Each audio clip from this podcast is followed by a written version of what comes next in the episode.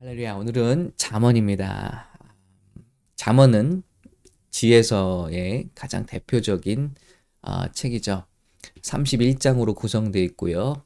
약 10장은 솔로몬의 지혜, 그리고 약 10장은 어, 무작위로 뽑아낸 지혜들, 그리고 마지막 어, 두 장은 이제 30장과 31장은 마무리하는 장으로 그렇게 구성이 되어 있습니다.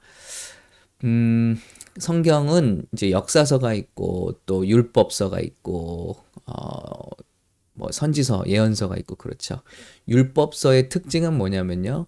하라 아니면 하지 말라로 되어 있어요. 어, 그리고 선지서의 특징은 하나님이 내게 말씀하셨다. 그러니까 이런 것들의 특징은 이제 따라야 되는 거죠. 그가 누구건 간에 하나님이 그에게 말씀하신 것이 맞다면 어, 지켜야 되는 것이죠. 그런데 이 지혜서의 특징은요. 오랜 세월을 두고 경험이 쌓여서 우리에게 내려오는 그런 지혜의 진수인 거죠. 어, essence of wisdom. 우리에게 내려오는 지혜의 진수죠. 그래서 이것은 다른 책들과 구분해서 읽을 필요가 있습니다. 이 지혜서를 읽으실 때는요, 어, 율법서나 선지서 같이 100% 항상 그런 건 아니다라는 어떤 여백을 두셔야 되는 거예요. 지혜서, 그러니까 이게 우리가 성경을 읽을 때 문학 장르, 어떤 그 장르로 읽는 것의 그 혜택이 무엇이냐면 그렇지 않고 어, 예를 들어 말씀드린 데 율법서는 그대로 적용이 되는 거예요. do or don't. 그런데 이 어, 지혜서는요.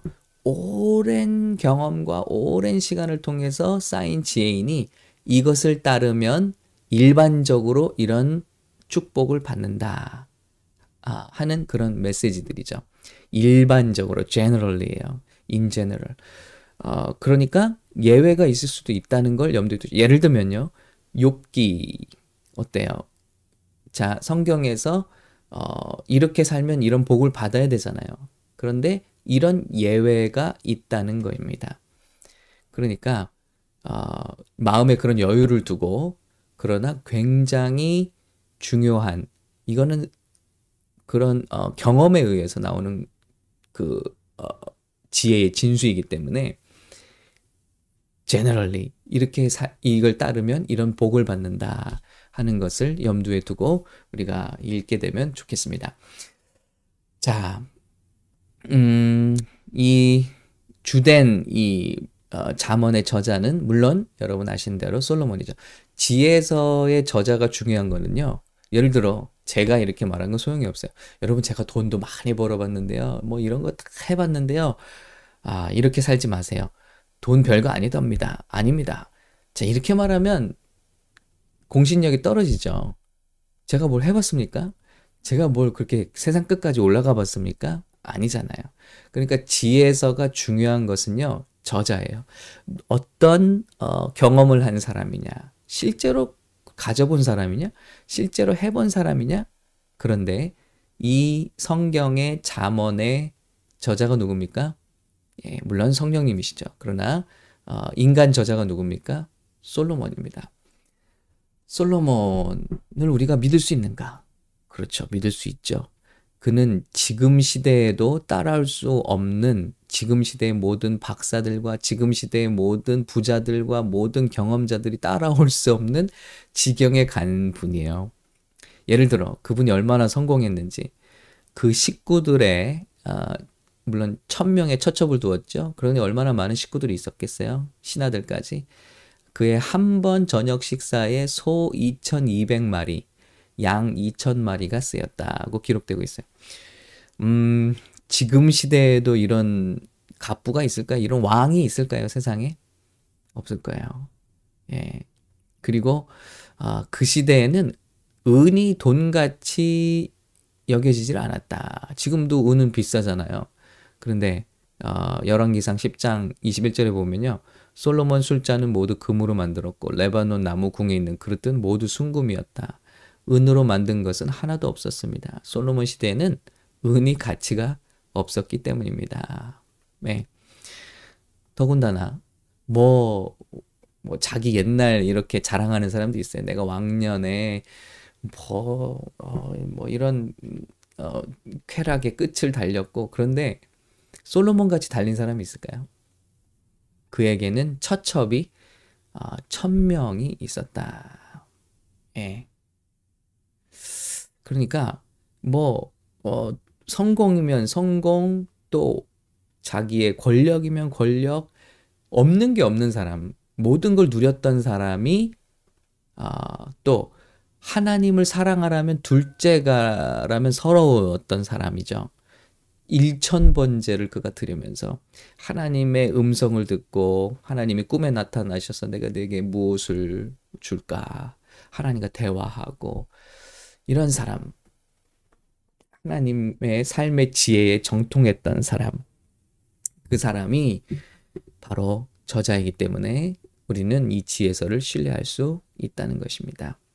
자, 아, 이 잠언의 주된 내용은 무엇을 인생에서 선택할 것이냐 하는 지혜에 관한 바로 호크마에 관한 내용입니다. 자, 인생이 모두 선택에 달렸죠. 오늘 집사님 말씀처럼 어, 10시에 어, 새벽 3시에 자고 아침에 간신히 일어날 것이냐 아니면 10시에 자고 4시에 일어날 것이냐 자는 시간은 비슷해요. 잠자는 총 시간은 비슷하지만 완전히 달라지는 거죠. 그 결과가 무엇을 선택하느냐에 따라서 예를 들어 지혜서는 이런 인생의 선택의 지혜를 우리에게 가르쳐 준다는 것입니다. 그래서 generally 그 선택들을 따르게 되면 generally 아, 그렇게 복을 받고 우리 삶이 실질적으로 달라진다. 실제적으로 달. 이건 막연한 지혜가 아니라 이런 지혜를 따라가면 실제적으로 삶이 이렇게 변화되고 좋아진다 하는 것을 우리에게 가르치고 있는 것입니다. 자, 그 저자가 말합니다. 그러나 여러분 아시죠? 솔로몬이 이런 전성기를 가졌는데 그는 또 실패의 길을 걸어가고 이스라엘의 어떻게 보면 최악의 왕 중에 한 명이 되는 거예요. 이 사람이 성공할 때는 정말 하나님을 기쁘시게 하고 많은 사람을 섬겼는데 이 사람이 또 잘못된 선택을 하니까 어떻게 됐죠? 나라가 쪼개지고 정말 어, 우상이 들어오고 최악의 결과들이 나오게 되는 것이죠. 이 두 가지도 다 경험했기 때문에 그의 고백은 오늘 우리에게 어, 교훈이 된다고 생각합니다. 자, 오늘 말씀 통해서는요, 그가 어떤 때 성공의 길을 달렸고, 어떤 때 실패의 길을 갔는지, 페트라 31번, 통해서 함께 은혜를 나누겠습니다. 여러분 솔로몬은요. 먼저 성공의 길을 갈 때는 우리도 성공의 길을 갈 때 어떤 선택을 할까 생각해 보시 바래요. 그가 성공의 길을 갈 때는 첫 번째 하나님을 사랑했습니다. 그가 자기의 사제를 드려 일천 번제를 드린 걸 보면 알 수 있어요. 이건 뭐 지금 새벽 기도 하듯이 새벽에 일천 번제 뭐 헌금 내고 이러잖아요. 그런 게 아닙니다. 자기 있는 재물 중에서 좋은 것들을 1천 마리를 뽑아서 하나님께 번제를 드린 거예요. 그게 뭔지는 모르겠어요. 아무튼 그게 뭐 비둘기라 해도 대단한 거고요. 예, 양, 아, 소 그것이 무엇이든 간에 하나님께 아낌없이 이렇게 드리는 그의 마음이 있었다. 하나님을 사랑했다는 것이죠. 두 번째 그는 어, 성공할 때 그는 지혜를 구했습니다. 다른 것 아니라 지혜를 구했어요. 근데 그 지혜를 구할 때 그 상황은 좋지 않았거든요. 그 상황이 언제냐면 솔로몬이 어, 왕이 됐을 상황은 그의 배다른 형님이 벌써 어, 구테타를 일으키고 다윗의 군대 장관 요압과 함께 여러 세력을 힘입어서 벌써 나라를 세우고 있을 때였어요. 그런데 가까스로 가까스로 다윗이 숨 넘어가기 전에 예, 어, 우리아의 아내였던 바세바가 그의 침상에 나단 선지자와 함께 찾아가서 왕권을 약속받죠. 정통성, 적통성을 인정받고 솔로몬을 왕에 세우죠. 어린 솔로몬을 세우죠. 그러니까 나라가 이거 뭐 우리 어, 조선 시대 어떤 왕자들이 난 뭐 그런 시대 뺨치는 그런 혼란한 시기였던 거예요. 그런데 그런 혼란한 시기에 하나님이 나타나셨어요. 그 1천번째 후에. 그리고 내가 너에게 무엇을 줄까 하는데 이 어린 솔로몬이 하나님께 지혜를 구합니다. 여러분 한번 생각해 보세요. 하나님께서 모든 제한이 없이 너에게 뭔가를 줄 수 있다. 그러면 여러분 무엇을 구하시겠습니까? 생각해 볼 대목인 것 같습니다. 오늘 새벽에 여러분에게 아무 제한이 없이 하나님이 다 주실 수 있어요. 그런데 무엇을 구하시겠습니까? 솔로몬은 지혜를 구했는데 그 지혜를 구한 이유는 사명을 생각하기 때문이고 백성을 섬기기 위한 마음이 그에게 있었기 때문입니다. 지혜를 주셔서 아버지의 뒤를 잇게 하는 좋은 왕이 되게 하시고 그래서 백성의 송사를 판단할 수 있는 그들을 도울 수 있는 왕이 되기를 기도했다는 것입니다. 여러분 저와 여러분이 어, 선택도 그러하기를 간절히 바랍니다. 내가 너에게 뭐든지 줄 수 있다. 너는 뭘 구하겠니? 저는 사명입니다. 사명. 저를 이 땅에 보내주신 사명. 이 땅에서 구해야 될 사람들의 사명. 제 인생의 사명은 글로벌 성도들이 하나님을 만나고 하나님께서 디자인하신 본연의 풍성한 삶을 살도록 돕는 것이 제 인생의 사명입니다. 말씀을 가르치는 일, 인생에 점화하는 일, 변화를 주도하는 일을 통해서 제 사명을 지금 여러분께 암송하고 있잖아요. 여러분의 사명을 한번 새벽마다 암송해 보세요. 아, 나는 오늘 일어났다. 나는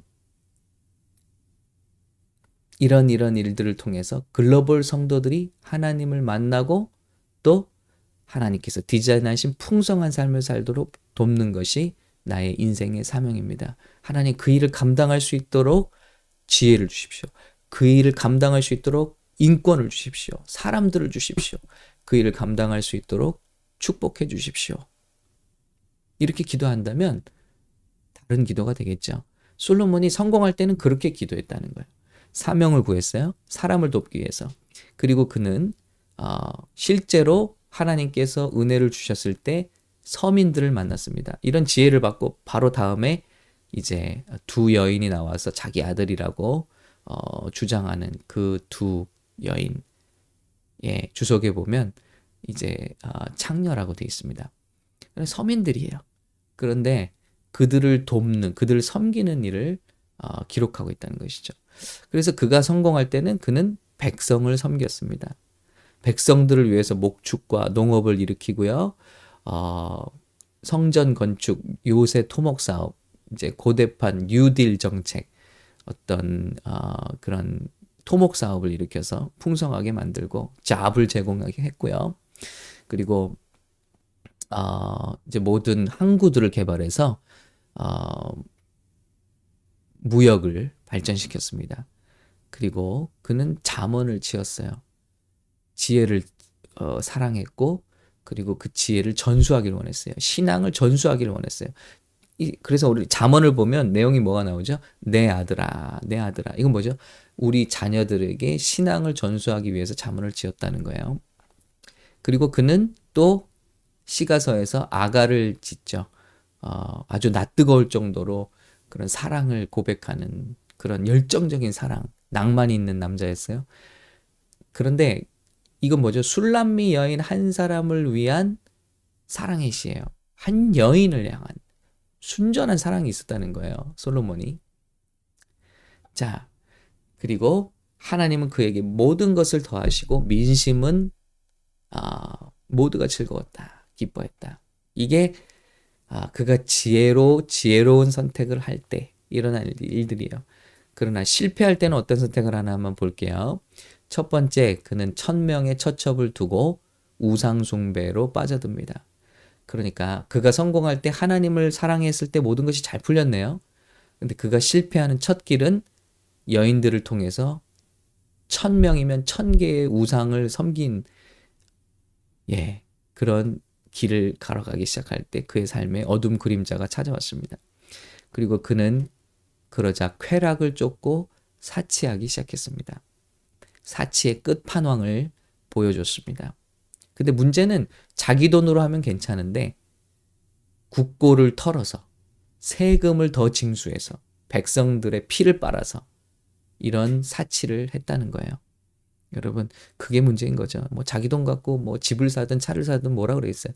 그런데 국고를 다 바닥내서 예, 공금으로 그리고 어, 백성들의 세금을 더 걷어서 강원도 땅한 음, 만한 땅에서 10조에 달하는 돈을 거둬들였다고 하잖아요. 그러니까 아, 그가 사치에 빠졌습니다. 그리고 그는 사명을 잊고 곧 영향력 있는 사람들을 상대하기 시작합니다. 예전에는 서민들의 고통을 풀어줬어요. 그런데 이제는 어, 왕들 만나고요. 뭐 시바 왕이 돈 싸들고 찾아오죠. 세계 각국의 리더들이 그를 찾아오는데 그들을 상대하느라 시간이 없습니다. 그리고 그는 허무해졌어요. 자, 그는 한 여인을 향해서 시를 지을 수 있는 남자였어요. 그런데 그가 허무한 선택들에 빠지자 천명의 처첩을 거느리고 허무의 끝판 전도서를 쓰게 됩니다. 자, 여러분, 이 모든 것이 한 사람에게 일어난 일이에요. 그러니까 그의 지혜가 우리에게 오늘 말하는 바가 크겠죠. 여러분, 아, 여러분이 구하는 것은 무엇입니까? 그리고 여러분이 오늘 선택을 내리는 기준은 무엇입니까? 그리고 오늘 여러분은 누구를 만나십니까? 이것이 정말 우리가 사명을 따르는가 하는 것을 보여주고 있다는 것입니다. 이 모든 것의 기준이 무엇입니까? 여러분이 선택을 내리는 모든 것의 기준은 무엇입니까? 지혜서를 한마디로 요약한다면요. 이 잠언서를 한마디로 요약한다면요. 여호와를 경외하는 것이 모든 지혜의 근본이다라는 거예요. 자, 좀 쉽게 말하면요. 모든 선택을 내릴 때 지혜 뭐라고요? 지혜가 하는 일이 뭐라고요?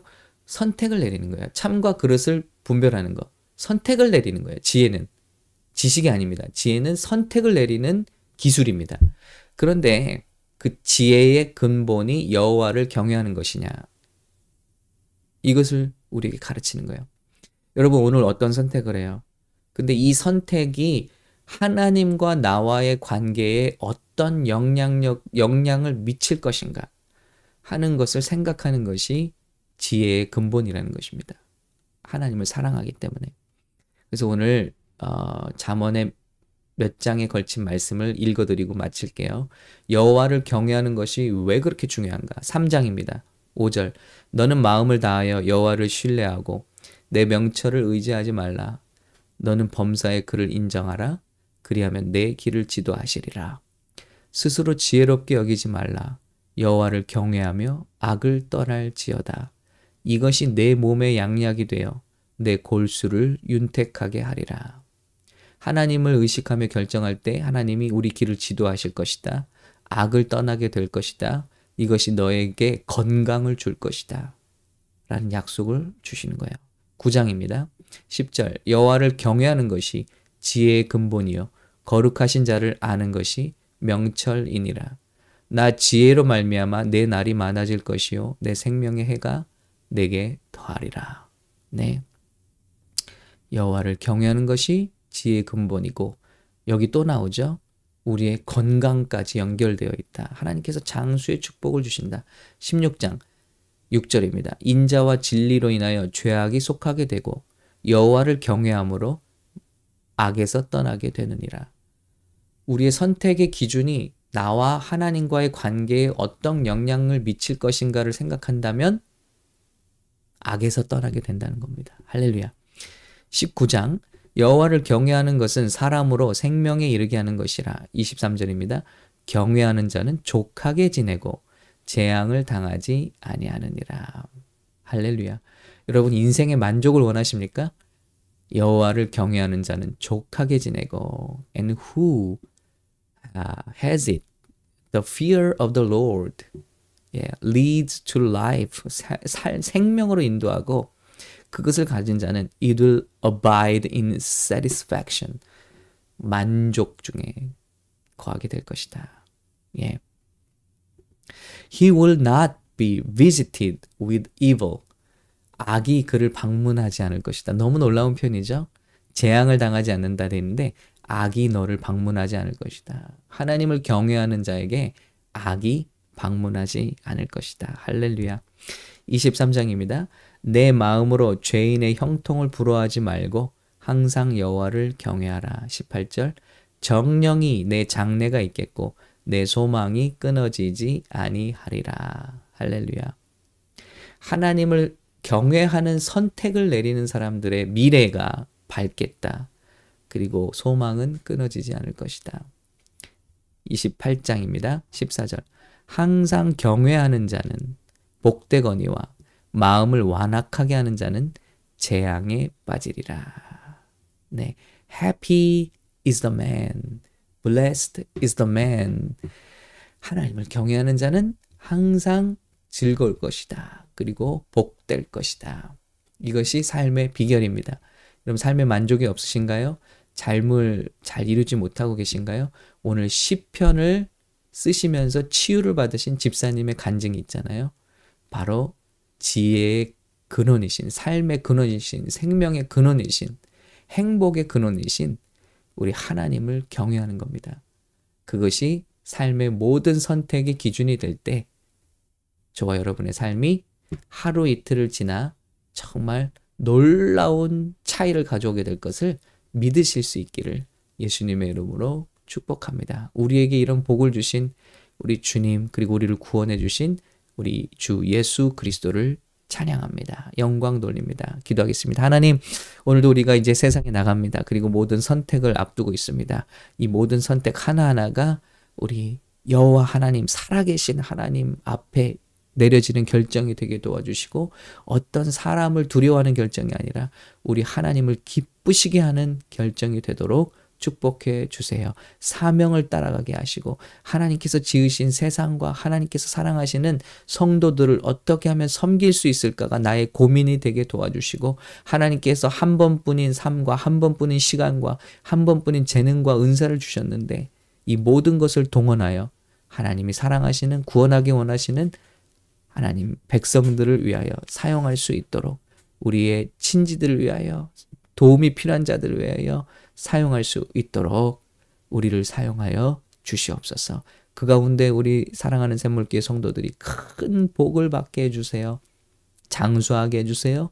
그리고 하나님께서 약속하신 이 충만함과 행복함이 날마다 가정에 넘치는 가정들 되도록 축복해 주시옵소서. 감사드리며 예수님의 이름으로 기도합니다. 아멘.